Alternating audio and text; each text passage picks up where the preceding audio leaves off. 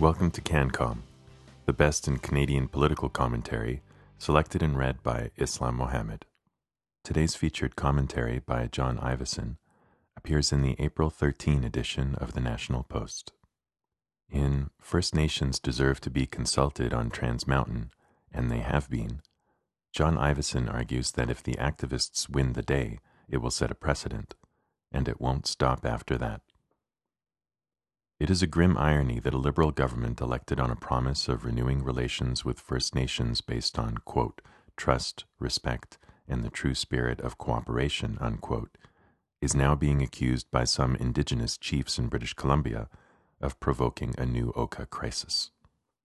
Grand Chief Stewart Phillip, president of the Union of BC Indian Chiefs, believes Justin Trudeau's promise to build the Trans Mountain Pipeline expansion ignores the inherent right of Indigenous people to free, prior, and informed consent for resource projects. Quote, if the federal government tries to ram through the pipeline, it could mean going back to one of the darkest times in modern Canadian history, the Oka standoff with the Mohawk Nation, unquote, he wrote this week in an opinion article in the Globe and Mail, invoking the violent conflict that took place in Quebec in 1990 and that still makes federal politicians break out in cold sweats. Indigenous leaders in BC who support the pipeline say the prospect of another Oka is real. That's one of my biggest fears, said Keith Matthew, a former chief of the Simpcw First Nation in the central interior of BC. Quote, there are threats and intimidation that mean a lot of Aboriginal leaders are afraid to speak up. It's not politically correct to say, I support economic development, unquote, said Ellis Ross, a Liberal MLA in Victoria and a former chief counselor of the Haisla Nation. Matthew said leaders like Phillip have misled many Indigenous people about the role of pipelines in resource projects. Quote, He's full of crap. A lot of elected leaders have a responsibility to look after the welfare of their people. Stewart Phillip has none of those responsibilities. He stands on his soapbox because he doesn't have to answer to anyone. Quite honestly, he's hurting a lot of people in rural communities who depend on these major projects, unquote, said Matthew. Ross also condemned a vocal minority who want to block Trans Mountain. Quote, What really bugs me most of all is that these leaders opposing the project do not care about individuals suffering in poverty. These leaders are getting all their perks and are leading the opposition to people digging themselves out of poverty, he said. Matthew is now a private business owner, but was part of the negotiating team that hammered out a mutual benefit agreement on behalf of the Simpcw with Kinder Morgan, a process that took 18 months. Trans Mountain crosses 92 streams as it runs through the Simpcw territory, and there were concerns about the impact on the environment, the consequence for the First Nations titles and rights, and the financial benefits that might flow to them from the 20 year agreement.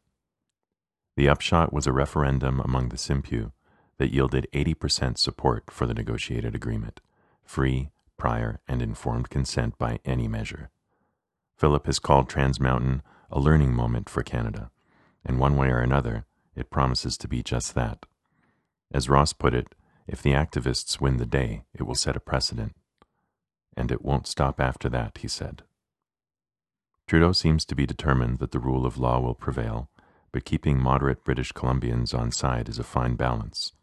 Ottawa could hold back $4 billion intended to flow to the province in the form of infrastructure payments, mostly for Vancouver's transit project, but that might prove counterproductive. Invoking the Emergencies Act might also be seen in BC as an overreaction.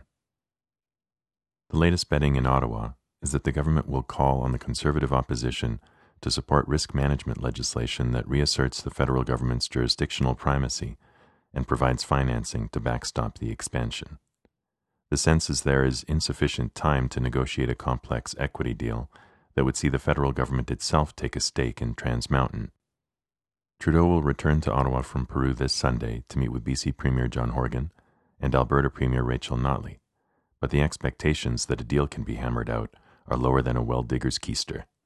Horgan is said to be concerned that capitulation on the issue could see some members of his cabinet defect to the Green Party and cost him the Green support he needs to prop up his minority government, potentially ending his tenure in the best job he's ever going to have.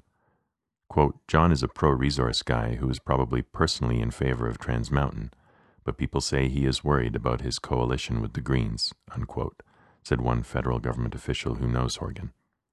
Horgan's strategy is said to be to delay the project to death, or at least until the courts force him to buckle. This is perhaps Trudeau's best hope that the silent majority of British Columbians recognize the leaders trying to block the Trans Mountain expansion are self interested, short sighted, and irresponsible.